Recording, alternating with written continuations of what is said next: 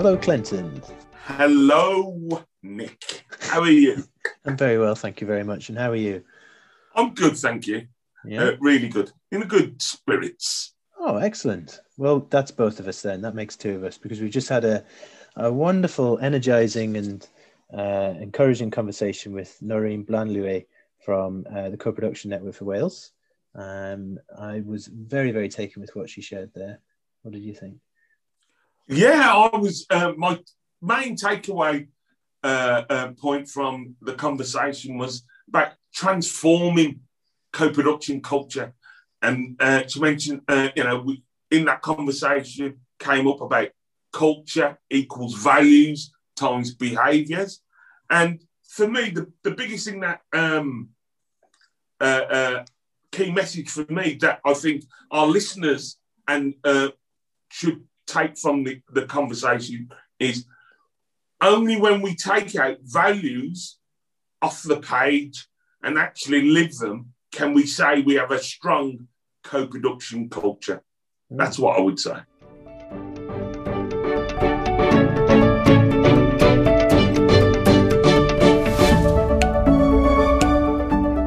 Welcome everyone to our latest episode of Changing It Up. We're delighted to have with us here today Noreen from the Co-production Network of Wales, and we're going to be exploring all things co-production. Um, so, Noreen, welcome along. It's lovely to have you.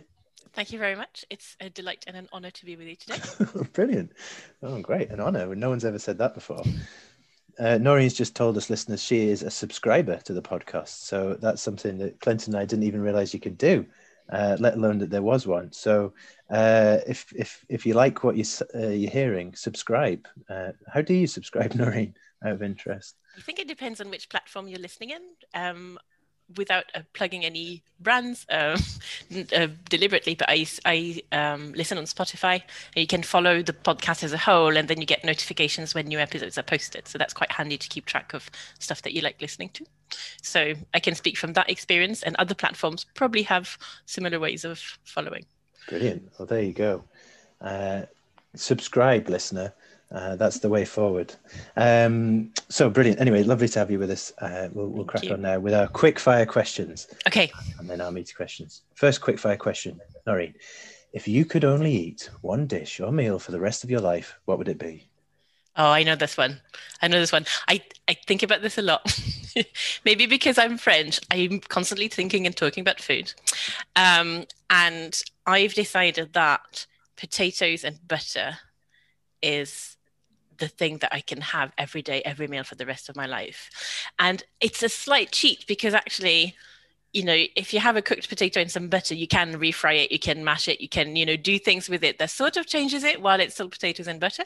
Yeah. And apparently, I've learned on a fact podcast that uh, potatoes and butter give you all the essential minerals and vitamins that you need to stay healthy.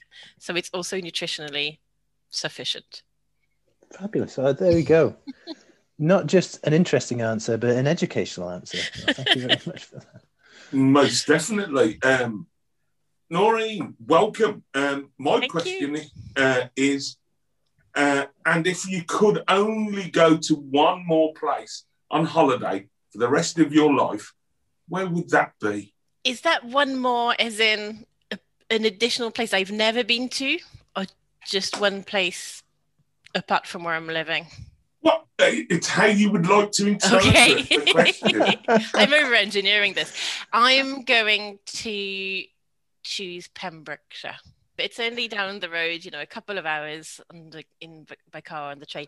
And actually, it's wild and it's beautiful, and it's got the sea, and it's got walks, and it's got beautiful countryside and cute little towns, and it's just a nice place to slow down in and take a Mm. break in. And I never get bored of it. the The landscapes in Wales are generally changing and, and beautiful and, and varied and and there's a special place in my heart for Pembrokeshire, especially the north coast. Hmm.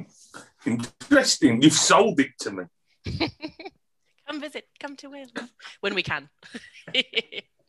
Most definitely. And how do you like to pass the time, Noreen? Do you have any particular hobbies or interests? Too many things are jostling in my head to come out at once. Um, lockdown has been pretty busy for us for our organization in the past year so not a huge amount of time and hobbies have been a bit restricted to re-binging netflix series and um, and you know I like making craft things and kind of taking on new crafts. And at the moment, I'm toying into should I try lino cutting and you know that kind of thing. But I think they come in phases. It's like I'm just looking for displacement activity, and then I'll do it for a bit, and then I'll look for a different displacement activity. Um, but I've been rewatching all of Parks and Recreation recently. I'm in season six at the moment, and I had watched it in, in totally before, and it just makes me laugh so much because, especially with a co-production lens and a kind of public service lens, watching it and, and people's behaviors and, and the story patterns are just brilliant. But also it's just nice and kind and and just a, a funny distraction. So so quite boring hobbies. Um an interesting hobby but which i haven't really done much of in the past year is that i ride a motorbike. Wow. Um and I enjoy riding just as a mode of transport. It's more fun and it's more, it's slightly more environmentally friendly than a car, and it's much easier to park than a car. And so before I'd used to take it into town for meetings, and it's my general mode of transport for the the close vicinity. But recently I haven't been anywhere, so I have it's in the garage and a bit neglected right now. But hopefully I'll get out again soon. Smashing. Wow, you daredevil. Uh, okay. Um, my question is, I suppose, builds on um, you referenced Netflix. So my question is, what was the last TV show you watched that you really enjoyed and why? I'm going to go with Schitt's Creek, and I took some convincing in it because I watched the first episode when it came out and everybody was like, oh, this is amazing. Everybody should watch it. So I watched the first episode and I thought, these people are obnoxious. I'm not watching this. This, this is not going to happen. This is not my thing. And my friends were like, no, no, no, stick with it. Just watch the second one and, you know, give it a chance. And from the second episode, I was sold. And, and it is, you know, it's the premise of the program that these people are obnoxious, but actually they go through such a journey of growth. And there's a tolerance and a kindness in everybody there. You know, they're, they're really, they're a strange family compared to this environment that they land in and yet they're received with kindness they're received with you know not that um judgmentally or critically and you know and there's this general acceptance that people are who they are and that's okay. And that's just so uplifting and just a balm for the soul i think. Funny enough uh, sean uh, sean mentioned that one as well didn't she clinton? Yeah most uh, and that's on my uh, list to to watch, you know, because uh, I've been hearing quite a lot of rave reviews about it. So I'm definitely going to uh, watch it now. Yeah. Stuff. I watched the first episode too and then didn't get past that. So maybe I need to. Yeah, give read. number episode two a chance and it does turn things around a little bit. Brilliant. Uh, and slightly more highbrow question now. What was the last book you read? Oh no, that's the one where I fall over.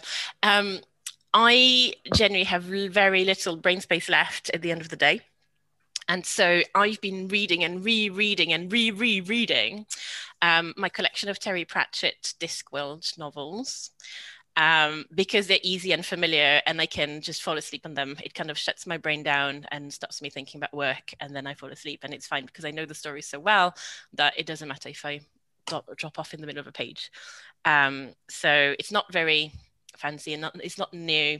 I have a, a, number of new books on my bookshelf, um, waiting for a bit of brain capacity. But right now, it's revisiting like a comfort blanket, my uh, Terry Pratchett collection. Lovely.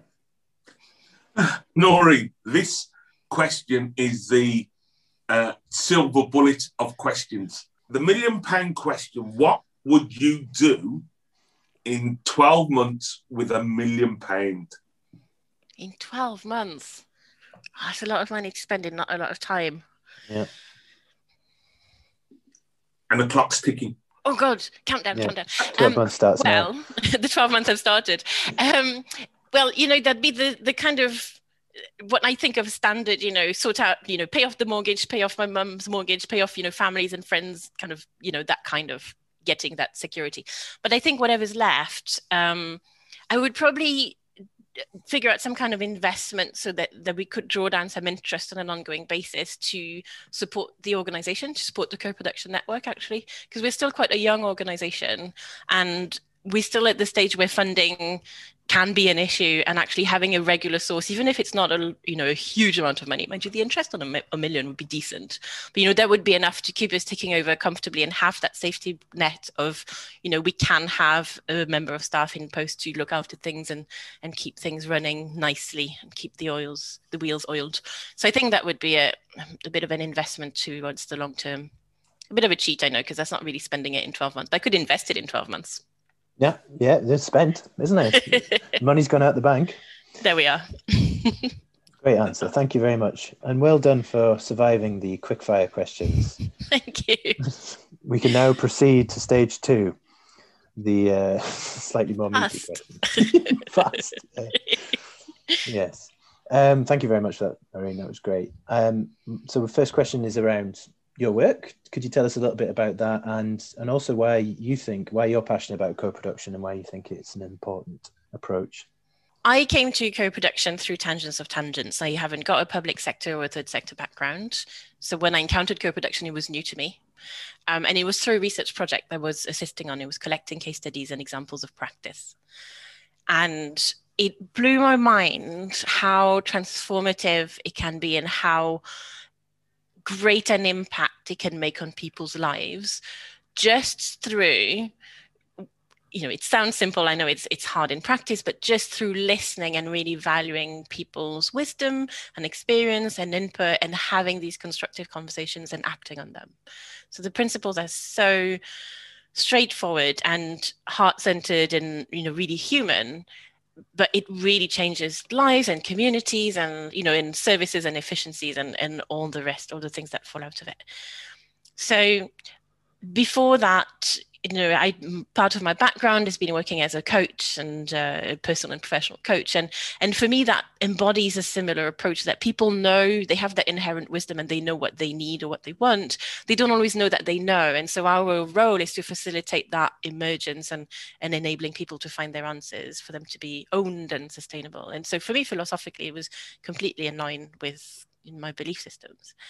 Um, so that's how I initially got involved in co-production. Um, the research project turned into uh, putting on some events to share what we found, turned into campaigning and writing a letter to the First Minister in Wales and asking him to do co-production in public services as a, a, way of doing things in Wales. That was back in 2013. Um, and the idea was gaining traction and uh, myself and um, my partner, we were um, kept talking to everybody about it and we kept getting asked to be in, in kind of committee meetings and drafting bills and acts and just we kept sticking out Oren everywhere, going, "Remember the citizens! What about the citizens' voice?" Um, so you know that was starting to snowball. So this is where we applied for uh, funding from Big Lottery at the time, now the National Lottery Community Fund. Um, got funded for three years to set up and become a proper organization in our own right, rather than two women on the corner of a kitchen table. Um, and this is where the co-production network came from. And I've been uh, heading it up and steering it as the director for the past four years. And um, it's turned into, um, so we're now a social enterprise a not-for-profit organization. We're independent, we're not government funded. Our primary purpose is to support a community of practice of people who are interested in co-production and these approaches and you know co-production adjacent uh, approaches as well across Wales, slightly wider afield as well, but most of our members are in Wales, and we we use that collective voice to influence policy, to talk to government, to talk to the civil service about the space that we're creating for co-production within our public services and, and organizations. Um, and we also support that with training and consultancy and hands-on support for people who are actually looking to improve their work. You mentioned some of the, the values that uh, you believe should be in co-production. So as a concept, co-production suggests equity and inclusion but however, in my dealings and uh, uh, in co-production, it, it's used uh, uh, from the public sector varies. So, why do you think uh, co-production is important? I think it's important first from a moral and ethical standpoint. We've got public services that have developed into a pattern that's quite disempowering to people that to get help you have to keep coming back with more problems. And you know that people who come and access services are little black holes of need and the professionals are the ones who have the solutions and the resources and it's a very one one way relationship where you know that's just not helping that's not helping on a, a, a mental emotional psychological level. So there is that to start with you know human humanistic reasoning for it. Um, there is also the harsh reality that we've had more than 10 years of austerity. We've had the impact of COVID, which we're still figuring out how how much and, and how drastic it's going to be. We public services just don't have the resources to meet people's needs in the way they they might have done or, or they were intended to when they were set up sort of 70, 80 years ago at the start of the welfare state. And so from a financial and economic standpoint, it's just not possible to meet needs with the resources available in the way that things have been, you know, things are working.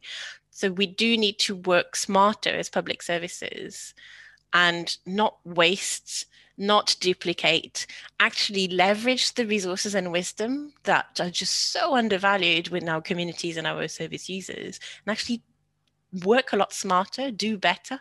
And that's possible if we start by listening rather than and coming with answers rather than coming, sorry, coming with questions. Freudian slip, coming with questions rather than coming with answers and solutions, and actually making w- wiser decisions because we're drawing on a, a broader pool of wisdom. Uh, an additional factor, I think, is that in the past, I don't know, 10 ish years, as, as consumers, as citizens who are also consumers, we're used to interacting with private organizations and commercial organizations on our phones and five star reviews and feedback on Amazon and, you know, being able to tweet the courier if the parcel's been kicked over the fence and, you know, all that kind of stuff. And we expect a response. And there's a, an expectation that's developed of responsiveness because of digital channels that carries across to public services in general and saying, well, you know, why aren't you talking to us? Something's going wrong, solve it. We want you to listen. So I think the the context of the expectations has changed as well, which contributes to this need. I really like the way you explain that. That's that's a really helpful way to understand it. So, in terms of that, then, what are the things do you think are enabling co-production to happen, and, and conversely, what, what's getting in the way of it? What's blocking it? I forgot one of the drivers, but actually it's probably one of the enablers as well. Uh-huh. Is that because particularly because I work in Wales, we've got legislation that's asking public bodies to do co-production and, and involve people in, in these processes. And I know there are equivalent pieces of legislation in England and Scotland as well that put people's voice at the center of the delivery, at least for some aspects. So that's definitely one of the drivers and enablers. Um, you know, legislative compliance is not to be neglected in in the the um, the direction that organizations take and, and how their strategic frameworks develop. It's definitely a big mm-hmm. nudge. Um, but that being said, something that you'll just hear very often over here in Wales is that yes, we've got great legislation and it's setting a fantastic vision this in direction of travel, but there's still a gap in implementation. They, you know, it's it's slow to catch up. And I think one of the the reasons why, and that, I'm not sure if it's a barrier, but it's certainly a reason why things are slow is that co-production really is a value space it's a way of working. It's a way of showing up. It's not just a process that we can go right this is your new you know process or, or checklist and you know you can roll it out monday but actually saying you've got to change the behaviors and the culture within the organization to shift into putting people at the center. And that's got huge implications for us as public service professionals. How do we show up? What does it mean for us? How do we relate to people in a different way? There's a lot of soul searching that happens that i don't think we talk about enough. The internal work in, enables you know the external work and the change in the organization but also the systems need to follow. All our systems are geared towards hierarchical command and control, centralized decision making, levels of permission. And we need to break those down in order to make the decisions as close to the front line, as close to the action as possible, you know, with the right people at the right time. And so systems need to shift in response to that. And I think that's where the slowness is coming. I guess the, in a nutshell, the barrier would be the speed of change of systems to adapt to the new needs of working this way. That's very interesting. Do you, do you think sometimes by by implementing the process, more process side of it, that that can then drive that system change, or does that have to come first? Do you think, or both at the same time? I think they come hand in hand. Definitely, there's a risk um, that if people are very attached to the process and, and trying to get things done that they kind of lose or they forget what the value is behind it. And it can be tokenistic. And Clinton was saying earlier, you know, lots of um, people talk about public uh, about co-production in public services, and it doesn't always mean the same thing or with maybe the same rigor as you know that real integral value work and that's what happens sometimes. Our first minister said sometimes it gets sprayed on like a deodorant would. And it's like oh if we make sure we've got one you know one service user at the table tech we've done co-production. And mm. it's just not. So having the actions and the behaviors that we can track is useful but it's not the end in itself. We need to make sure that there's an understanding of what comes you know what underpins it. And i guess that's the you know the the driver of the system change is the understanding of why that's needed and and what it looks like. There's on the whole from conversations i've been having i tend to think that at executive and senior levels in organizations there is a certain amount of buy-in to co-production either because legislation says your organization has to co-produce with its service users and citizens or because people genuinely see the value and the impact they can have. And then on the front line more often than not we talk to people who support people every day and who just like oh thank god yes just take the you know the admin and the systems get them out of my way so i can make the right decisions with people. It's a very human and common sense way of working but there's a whole layer of people who are managing the systems in between the senior leadership and the, the frontline practitioners. And I have a lot of empathy for them because they need to keep things moving and delivering on a daily basis. And we're telling them that they need to work in a completely different way, but also that we can't tell them what the new way looks like by because by definition, co-production is we create it as we go. So we can't give them the picture of where they should be heading to. But at the same time, they have to keep delivering because otherwise people's lives might be at risk or you you know things are really you know there's a real impact on the people that they support. So they're they're in this impossible situation where they're trying to change the wheel on the car while they're trying to drive it, and mm. it's just really hard to be in that position. And that's where a lot of our support happens is helping people think through how they can adjust bit by bit while not failing in you know the current delivery, but adapting it and learning as they're going and taking that innovation approach, which is a big mindset change for organizations. My question leads on from uh, what you've been uh, saying because I'm really interested how we can use co-production to transform uh, a culture. And um, you mentioned about you touched on value-based, and uh, for me, there's culture equals values times behaviours. And for, for me, I would be really interested to try and understand. We've had through the pandemic massive fault lines around inequalities. And the, the further you are away as uh, an individual or communities, the further marginalized you are from decision making. What is the future for co-production? We uh, as we move out of the pandemic. What is the intentional actions that is needed to close the inequality gap for people and communities? I think the first step is either relying on or developing new alliances. I talk to a lot of people in statutory organizations and civil service who know they need to co produce with a whole different range of audiences and, and different kinds of people from the general population and who just don't know where to begin to find them to have conversations in a supportive way. And so the first learning is use the networks you've already got.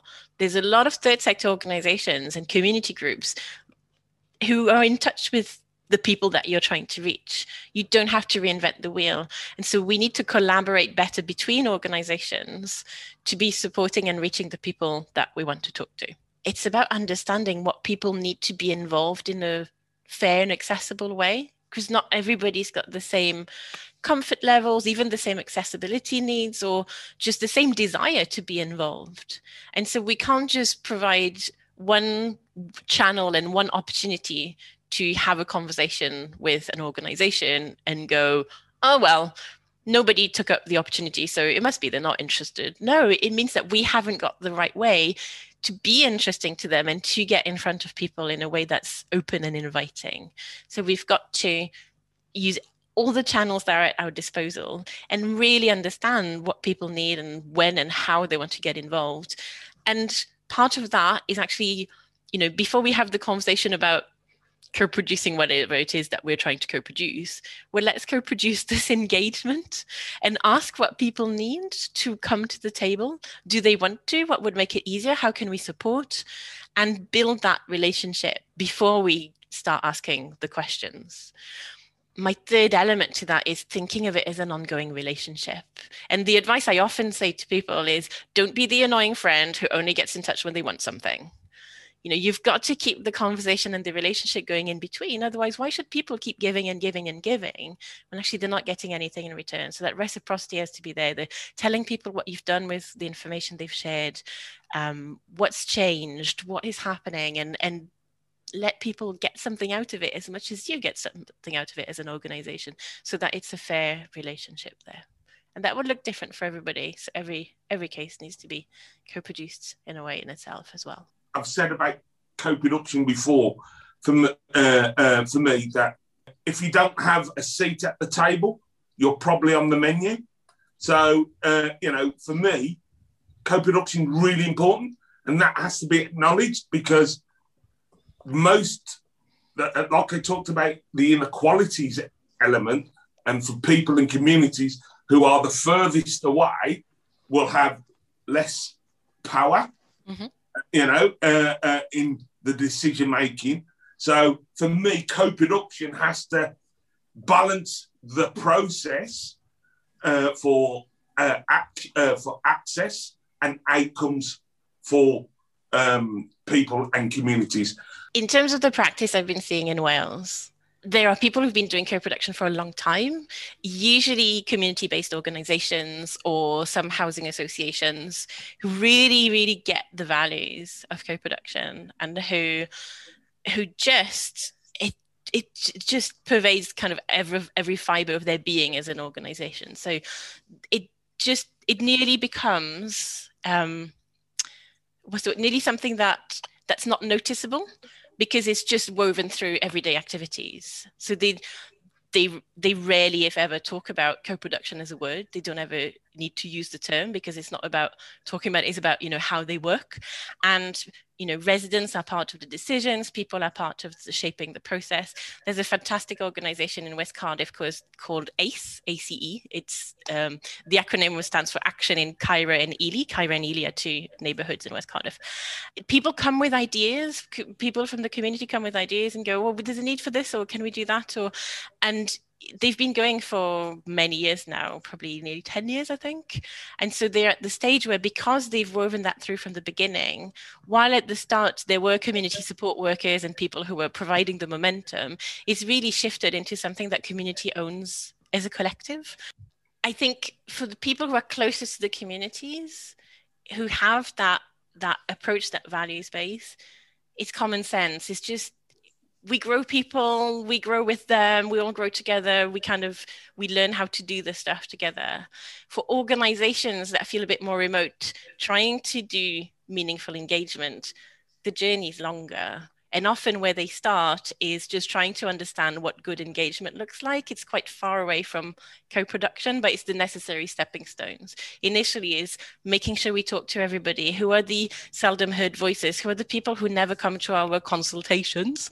Um, that actually, if we decide to run things differently and go and have conversations in a different way that maybe we can hear from people that we don't hear about before. It's only a tiny thing, but that's the first step for them in terms of moving towards something that's more inclusive and more diverse. Uh, the, the, the biggest take home for me, listening to you reflect there, is that this is about how you get to the co-productive mindset and organizational culture and behavior rather than the process in itself but also by implementing the process that's also part of that journey too. How do you then sustain that? And I think that's the important thing. And I suppose leadership has a big part to play in, in all of that. And uh, huge, yeah, there's got to be a constant steer, constant reminder that this is what we're working to, and also constant permission. You know, deliberately making it really explicit that we're saying to people it's okay to make mistakes.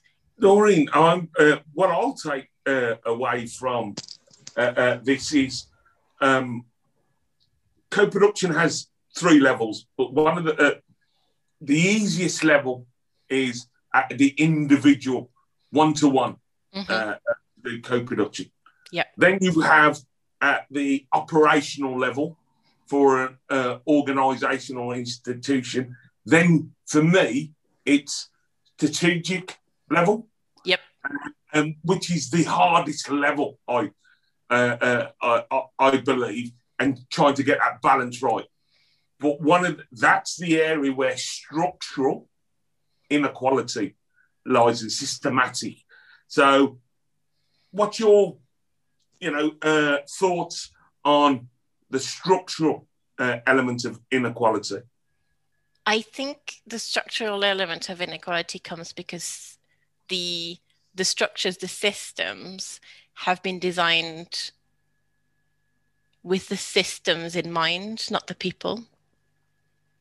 And we have a machine that feeds itself and makes decisions that works for the machine, not for the people it's supposed to be serving.